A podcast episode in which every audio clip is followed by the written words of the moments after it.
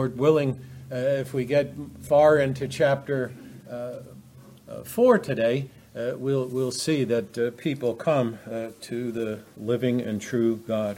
I would like to read Micah chapter 3 up to chapter 4 and verse 5. Hopefully we'll get that far as God directs.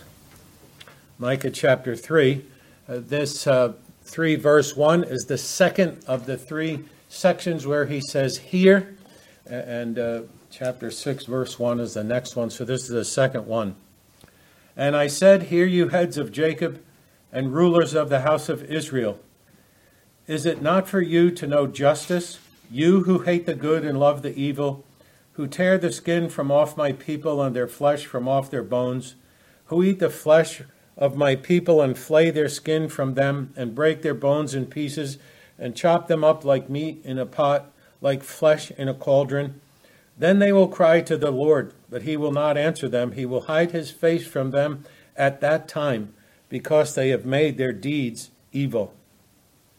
Thus says the Lord concerning the prophets who lead my people astray, who cry peace when they have something to eat, but declare war against him who puts nothing into their mouths. Therefore it shall be night to you without vision, and darkness to you without divination. The sun shall go down on the prophets, and the day shall be black over them. The seers shall be disgraced, and the diviners put to shame. They shall all cover their lips, for there is no answer from God. But as for me, I am filled with power, with the Spirit of the Lord, and with justice and might, to declare to Jacob his transgression, and to Israel his sin. Hear this, you heads of the house of Jacob and rulers of the house of Israel, who detest justice and make crooked all that is straight, who build Zion with blood and Jerusalem with iniquity. Its heads give judgment for a bribe. Its priests teach for a price. Its prophets practice divination for money. Yet they lean on the Lord and say, is not the Lord in the midst of us? No disaster shall come upon us. Therefore, because of you, Zion shall be plowed as a field. Jerusalem shall be a heap of ruins, and the mountain of the house a wooded height. It shall come to pass in the latter days that the mountain of the house of the Lord shall be established as the highest of the mountains, and it shall be lifted up above the hills, and peoples shall flow to it. And many nations shall come and say, come, let us go up to the mountain of the Lord in the house of the God of Jacob, that he may teach us his ways, and that we may walk in his paths. For out of Zion shall go forth the law, and the word of the Lord from Jerusalem. He shall judge between many peoples, and shall decide for strong nations afar off. And they shall beat their swords into plowshares, and their spears into pruning hooks. Nation shall not lift up sword against nation, neither shall they learn war any more. But they shall sit every man under his vine and under his fig tree, and no one shall make them afraid. For the mouth of the Lord of hosts has spoken.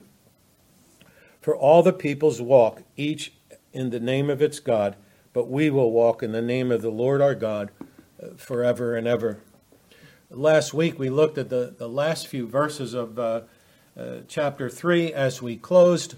We saw a people that said, don't preach to us, and then they had their two-point sermon that things will not happen to them.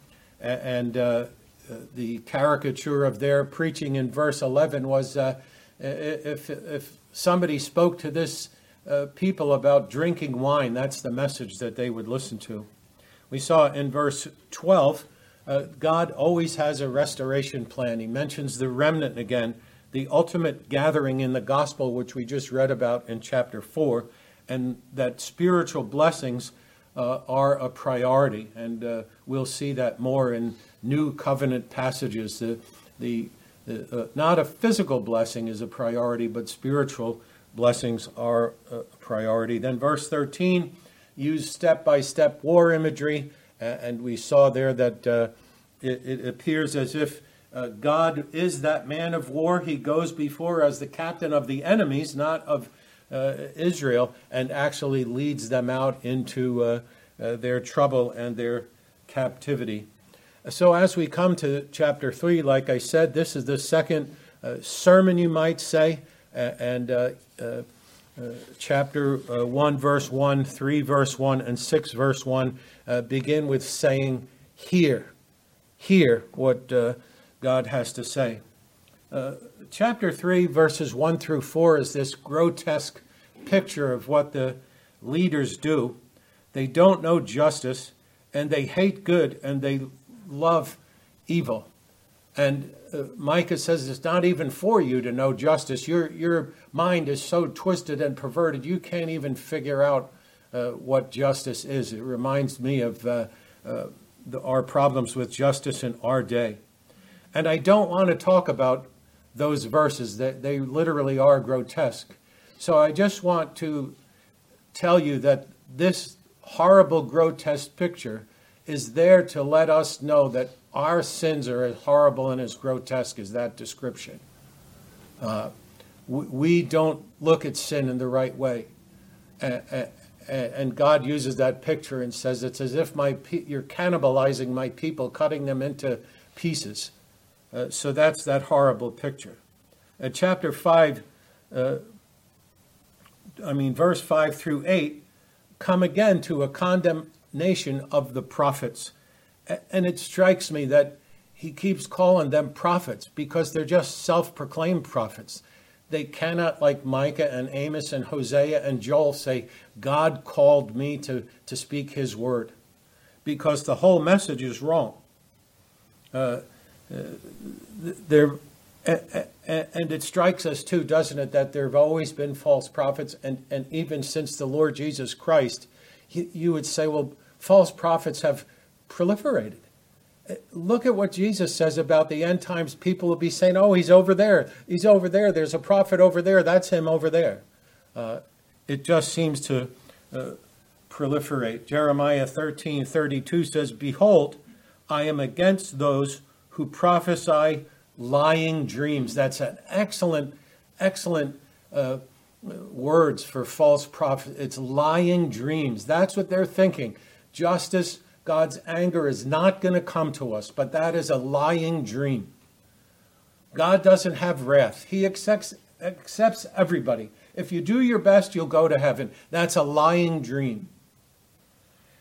God declares it, and who tell them and lead my people astray. That's their ministry. Some men stand in the pulpit every week, and they don't realize that their ministry is leading God's people astray. The eyes they look at, the hearts and souls that they preach to, they don't even realize that they're leading people astray.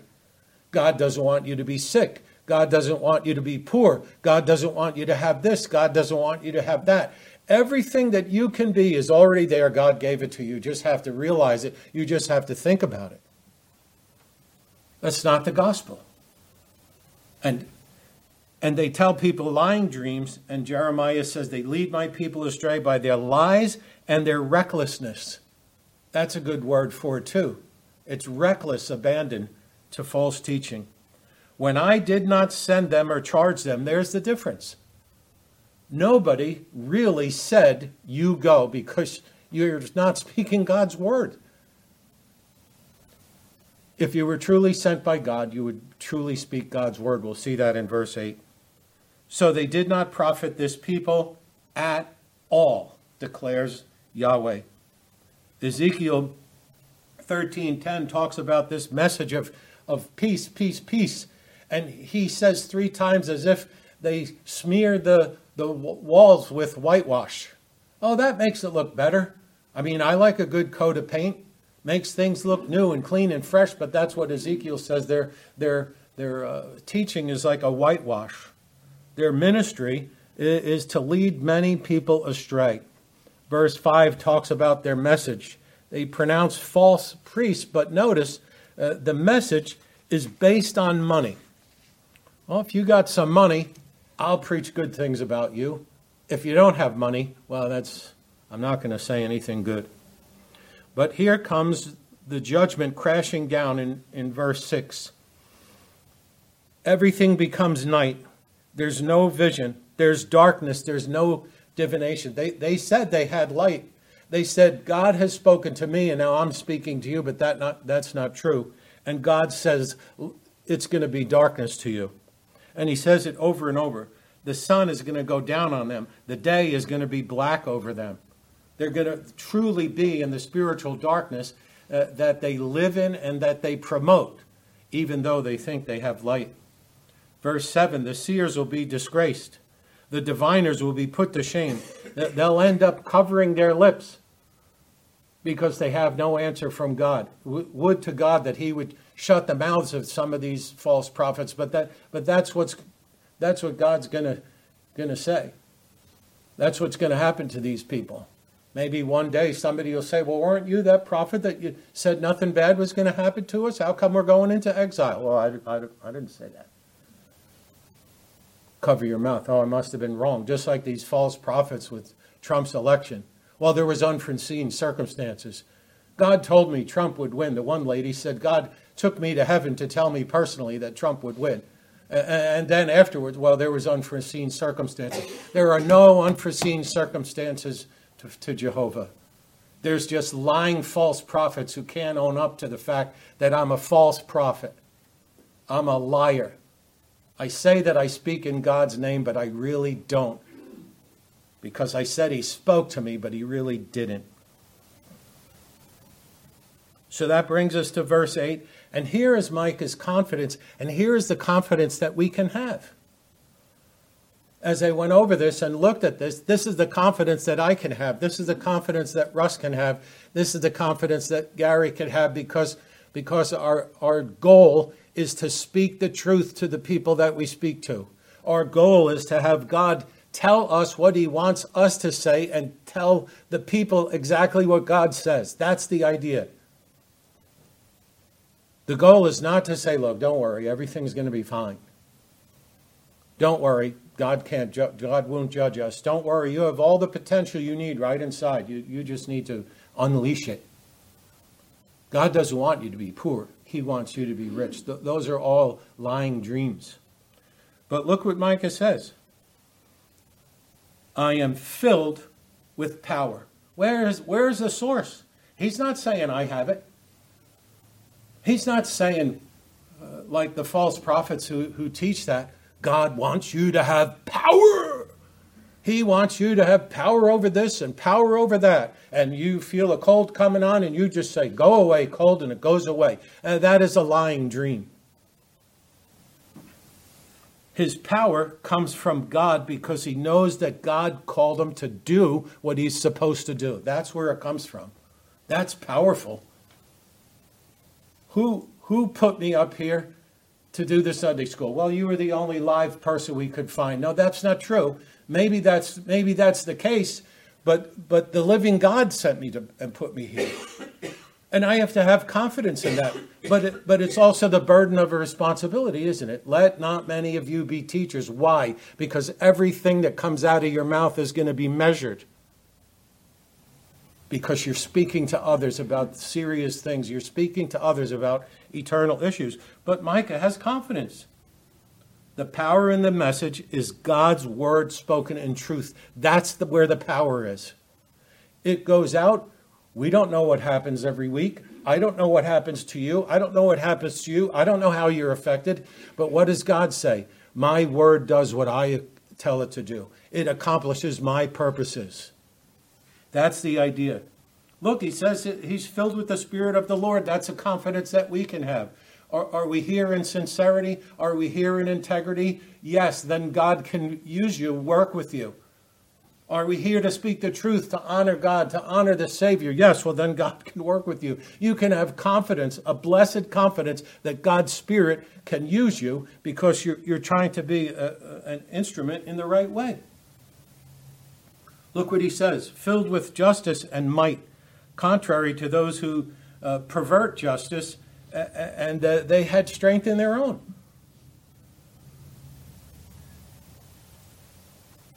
And he's filled with justice and might because he is speaking the correct message. God has laws. God has rules. You've broken them. You deserve to be punished. God could either come to you in punishment or come to you in mercy. That's the message. That's always been the message. And that's so simple and clear. But that is justice. Everybody will glorify God either in heaven singing his praise or in hell, but God will still be glorified because they'll be there because he executed justice perfectly and righteously. And Micah knows that, and he knows that he has to speak that because that's what God's justice is going to do. And then he says the purpose, to declare Jacob's transgression and Israel's sin. Oh, you say, oh, there we go. You go right around back to sin again. We go right around to transgressions and wickedness and evil. But that's where we are. That's what we live in. That's what he lived in. That's what Isaiah lived in. We live in a world that's filled with idolatry. We live in a world that doesn't want to have God in their thoughts and in their minds. And people say, I don't know about that. I mean, maybe I got to change the message. We talked about it a number of times before. Oh, people don't want to hear about sin. People don't want to hear that they've failed. People want to hear that they're successful.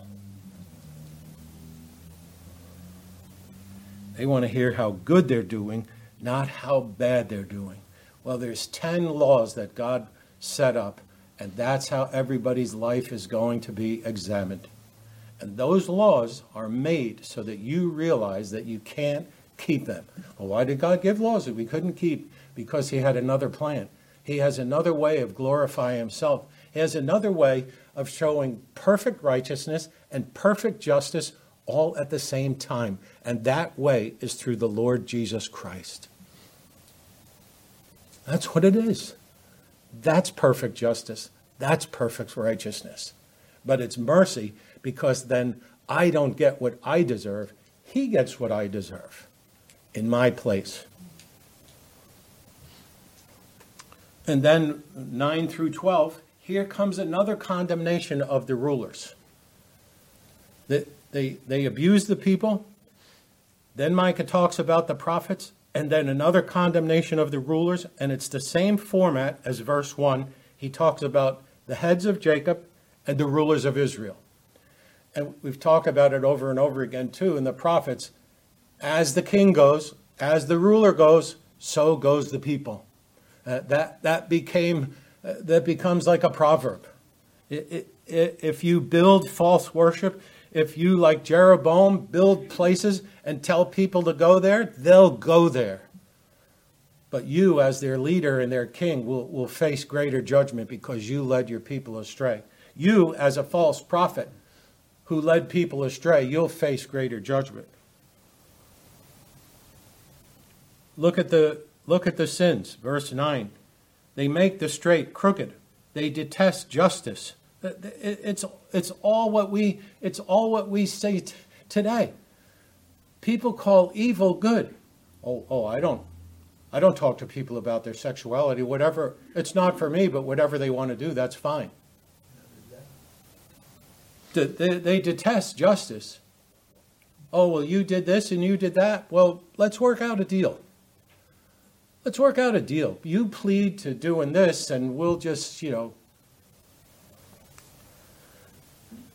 There's bloodshed. They built Jerusalem with iniquity and Zion with blood. Their heads, look at all the money involved. It reminds us of the Pharisees and the Sadducees who are lover of monies. They execute judgment for a bribe. The priests teach for a price. Well, I got today's lesson for you, but give me $20 and I'll teach. That's the picture. The prophets have divination for money. They practice wickedly and trust falsely. It's interesting. They lean on the Lord, it says. In all their hypocrisy, they still say, "Oh no, I'm put here by God. I'm a priest. Don't you know that? I'm a prophet. The Lord sent me." Jeremiah 7 verse 4 says they keep repeating the temple of the Lord, the temple of the Lord, the temple of the Lord, like it's something special, but they don't really trust in the God of the temple. And then verse 12 is a summary and a connection to chapter 4. Because of you, destruction is going to come. Zion is going to be plowed up. Jerusalem is going to be made a heap of ruins. And the mountain of the house is just going to be a wooded height. Now, you know, some people say the different things about that, but I think the idea is that there's just going to be rubble all over the place. It's just going to be taken down and torn down. But then we come to chapter 4, and I'm calling this the unstoppable spread of the gospel, because here's some familiar words for us in chapter 4 and verse 1. It shall come to pass in the latter days. And in our prophetic studies, right away we say, well, this is going to be a breath of fresh air, isn't it? It'll come to pass in the latter days. Well, what's going to happen? We remember what Amos said. We remember what Joel said. We remember the passages, the day of the Lord, the day of the Lord, the day of the Lord. What's going to happen? In the latter days, it's Yahweh's purposes, but also Yahweh's timing. When are the latter days? What's going to happen? That's all in God's hands. The latter days are interpreted by the activities that will take place. God reveals to Daniel what will happen in the latter days. Joel prophesies, and it shall come to pass afterward that I will pour out my spirit on all flesh. And Peter in Acts says that prophecy is fulfilled right now, today. And Micah's words aren't spoken of that way. Nobody in the New Testament refers to this and says, oh, that's the fulfillment of this, but this is the activity of God, and the people in there are fulfilled by the spread of the gospel, because all these people are going to start coming to the Lord. Isaiah and Micah say the exact same thing. Isaiah chapter 2, verses 1 through 5 is pretty much word for word as the beginning of Micah chapter 4. It'll be established in the mountains. Nations will flow to it. Many people will say, let's go and learn from God, that he can teach us, that we'll walk in his paths, that God's law would go forth and his judgment would go forth. And then this time of peace, this laying down of arms, and this active disarmament, no more war. Isaiah chapter 2, verse 5. Here is another part of it. It's that cohortative. It's let us do something together.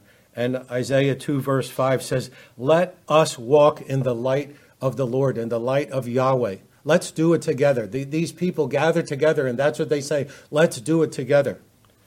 Micah 4 verse 5. We will walk in the name of the Lord our God forever and ever. That's his commitment. All these things are happening around us. What's our commitment? We will walk. The walking is important. We'll see that. Well, and then it says the last days. Hawker says, here is a chapter which looks into gospel days. And it is indeed full of blessed promises concerning Messiah's kingdom from beginning to end. And that's what we're going to look at. That's what we're seeing. What's going to happen when Jesus Christ comes? What's going to happen when the Messiah comes? Eventually, every nation on the face of the earth is going to go there. That's what's going to happen. Trapp says these last days are gospel days. Hebrews 1 verse 2. In these last days, he has spoken to us by his Son. There's nothing else coming. He's spoken to us by his Son. We'll see the passage later on. Paul tells Athenians, after he walks them through what God is, and he says, but now there's a day that he's appointed. Every man everywhere should repent, because it's the last days. The final revelation came, Jesus Christ. 1 Peter 1:20. He was made manifest in the last times for the sake of you who through him are believing in God. Really, in this passage, there's a unanimous interpretation. This is the age of the gospel. This is the gospel age. And you remember what happens in the New Testament. You have this compressed eschatology, don't you? 1 John, he says, it's the last hour. That's all we got left.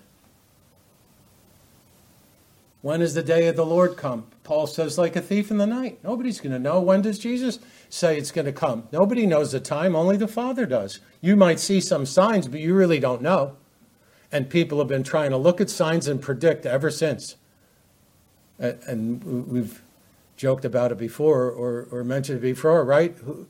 Every prediction about the end of the world has been wrong so far. They all have that in common. Oh, I did all my study. Well, there it is. And then they go back and they repredict and go back and repredict. Some of these guys are on their second or third time. Oh, I didn't take into account,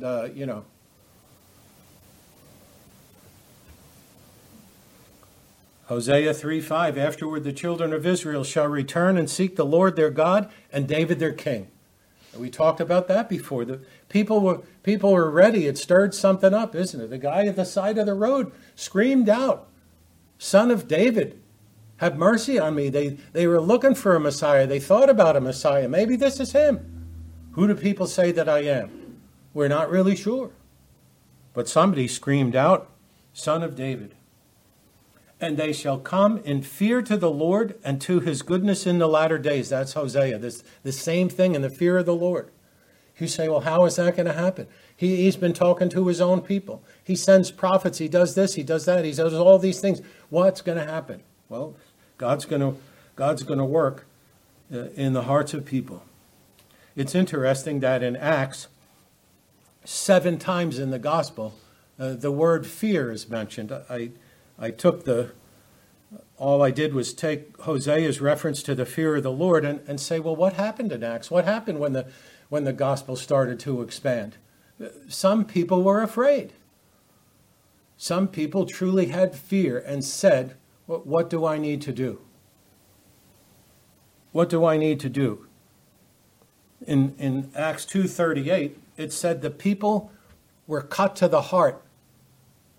Well, they didn't wake up that day and say, I think I'll decide for Jesus today. No, the Holy Spirit worked in their heart. God's power was evident. 3,000 people were saved. The writers keep saying it. At the end of the days, which always denotes the messianic era when used by the prophets. It's talking about Christ. It's talking about the expansion of the gospel. And we can thank Yahweh for the good news of the gospel. Thank you, Lord, for a Savior like the Lord Jesus Christ, who truly is the Messiah. You read passages like the beginning of chapter 3 and you say, that's horrible. That's grotesque. But we can thank God that even in the horrible, grotesque things of people's sin, that there is Christ the Messiah. That kingdom is going to be built. That kingdom will have no end. And no oppression, no hatred, no persecution against it will ever stop it. Now, the passage uses symbolic language to show the power of the gospel in action. And throughout chapter 3, we saw the whole thing. The prophets were going to be put into darkness. Jerusalem was going to be a heap and this and that and this. And here, it says it's going to be a mountain that gets bigger than any other mountain.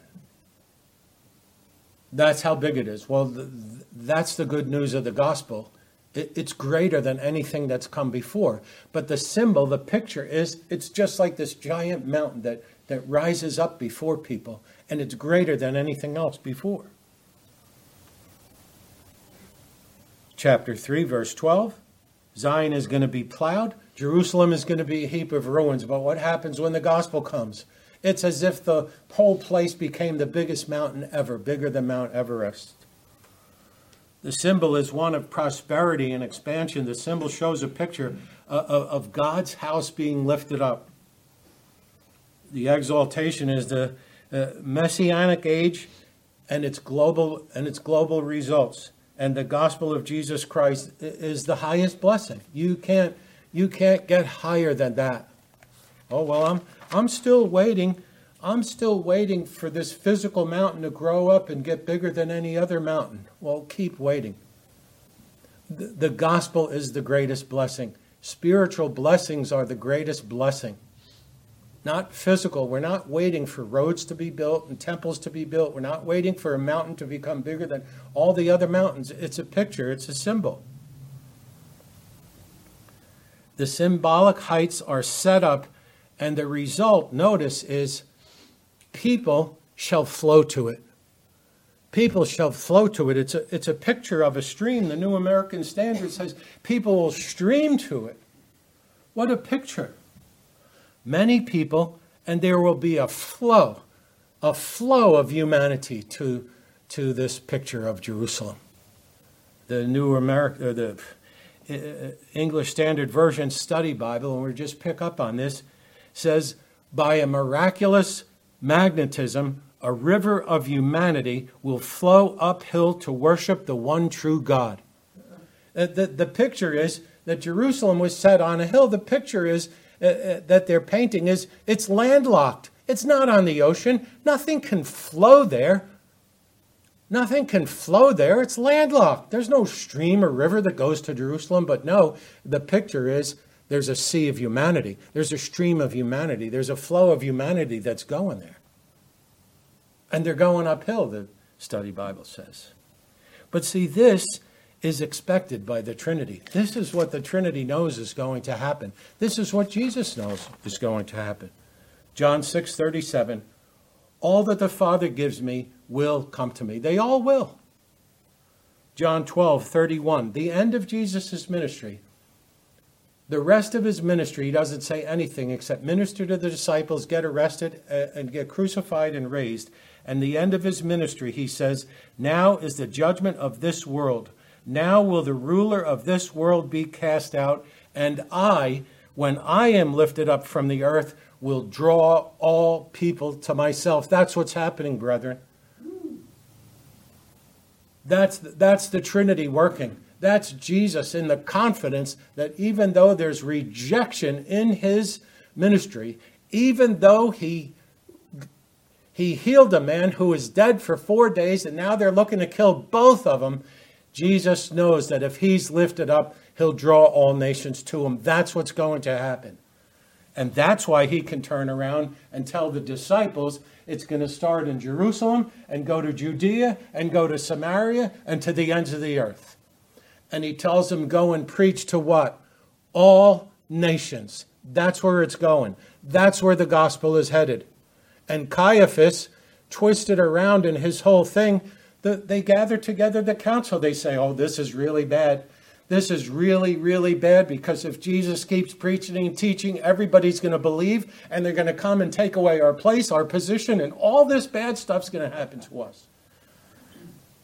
And Caiaphas uses two phrases, and he actually says, you're stupid and you don't know anything. It's expedient for one man to die. All we got to do is kill this guy. But John says, he spoke this because he was the priest, and John says he's going to die, and not for the nation only, but also to gather into one the children of God who were scattered abroad. That's what's going to happen. That's what the Trinity knows is going to happen. That's what's happening right here in Micah. Maybe the mountain isn't really bigger than every other mountain, but that's the picture, that's the symbol. Because right from Jerusalem, on that day, on Pentecost, that's where Jesus said it's going to start. And everybody has been flowing to the cross and flowing to Christ ever since. It's the purpose of the Trinity. The definition says it's miraculous because only God's power can cause this to happen. How did 3,000 people get saved in one day? Oh, here's your decision card. We're handing out decision cards. No, it was the power of the Holy Spirit that convicted them. That was their testimony. It was cut to our hearts. We were cut to our hearts by this message because we knew there was something special about Jesus, but it's just like you said, Peter, we crucified an innocent man. Well, Peter says, well, that's what God was determined to do right from the beginning, because that's what the Trinity said. So it was miraculous. But the definition uses magnetism. Magnetism. Do you remember that in your life? Do you remember when you were drawn to Christ? You say, what are you talking about? I was a drunkard. I didn't even know how I got home a number of days, probably more than I could count. I don't even know how this or that or this. I don't even remember days that I did this or that. How were you magnetized? How are you drawn? It's the same thing. And the Holy Spirit started to work. He started to call and say, come to Christ, come to Christ. You've got to see your sin before it's too late. And brethren, for all those people on that day, it's miraculous magnetism. For all those people that are flowing towards the gospel, it's miraculous magnetism. And then we can sing to him, why was I made to hear his voice and enter while there's room? Why? Why? Because it's miraculous magnetism of the gospel. And that's what it's doing in all nations. Men, women, slaves, free, and Gentiles too. Incredible. All into one. And then it says it flows uphill. I mentioned that. There's this constant flowing.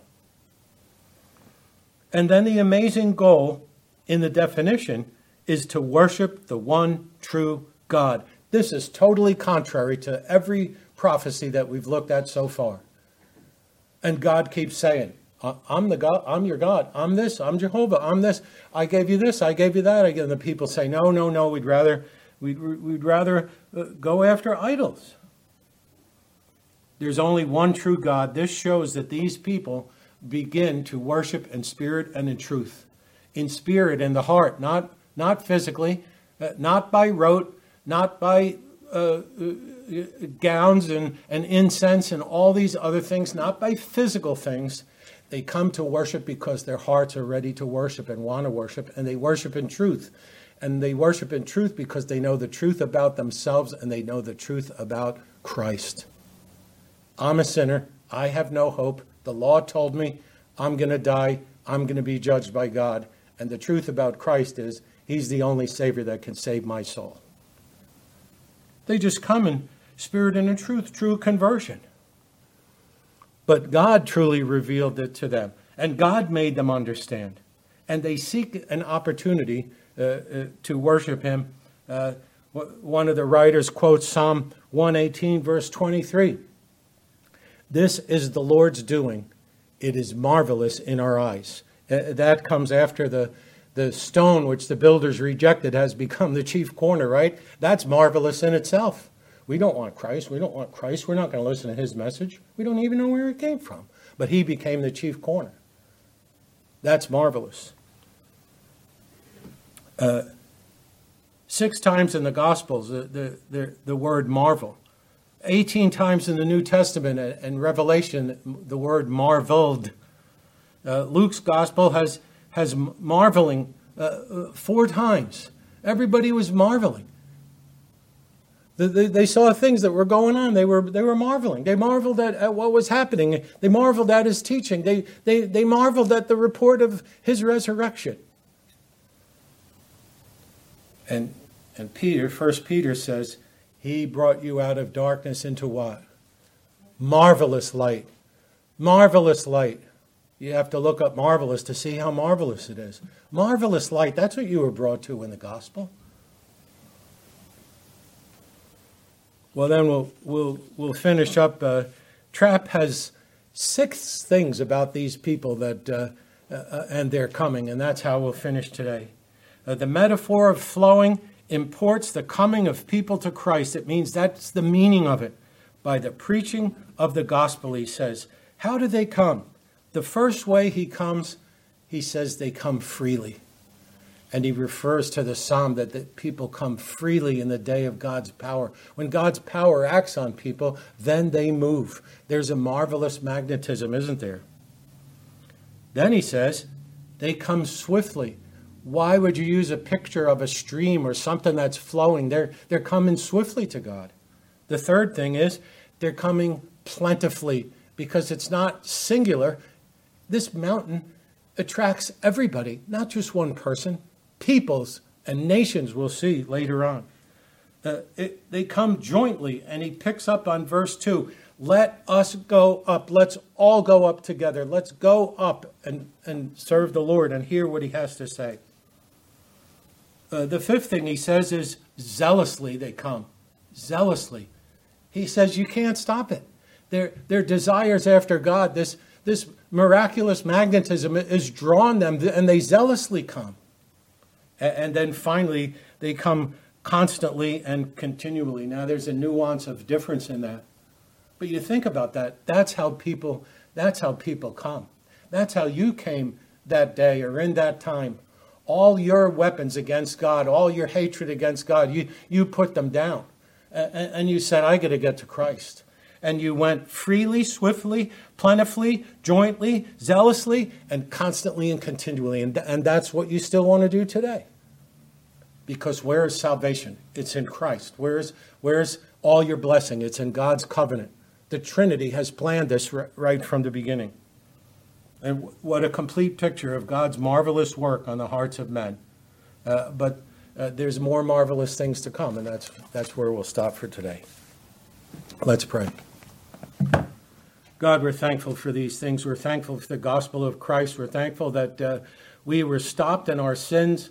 Many of us can point to a few incidents that brought everything to a halt in our wicked lives, and you showed and showered mercy upon us. We're thankful for those things. We ask you, Lord, even today, that many people would continue to flow through to the waters of salvation and find rest and peace and comfort in the shed blood of the Lord Jesus Christ. In his name we pray. Amen.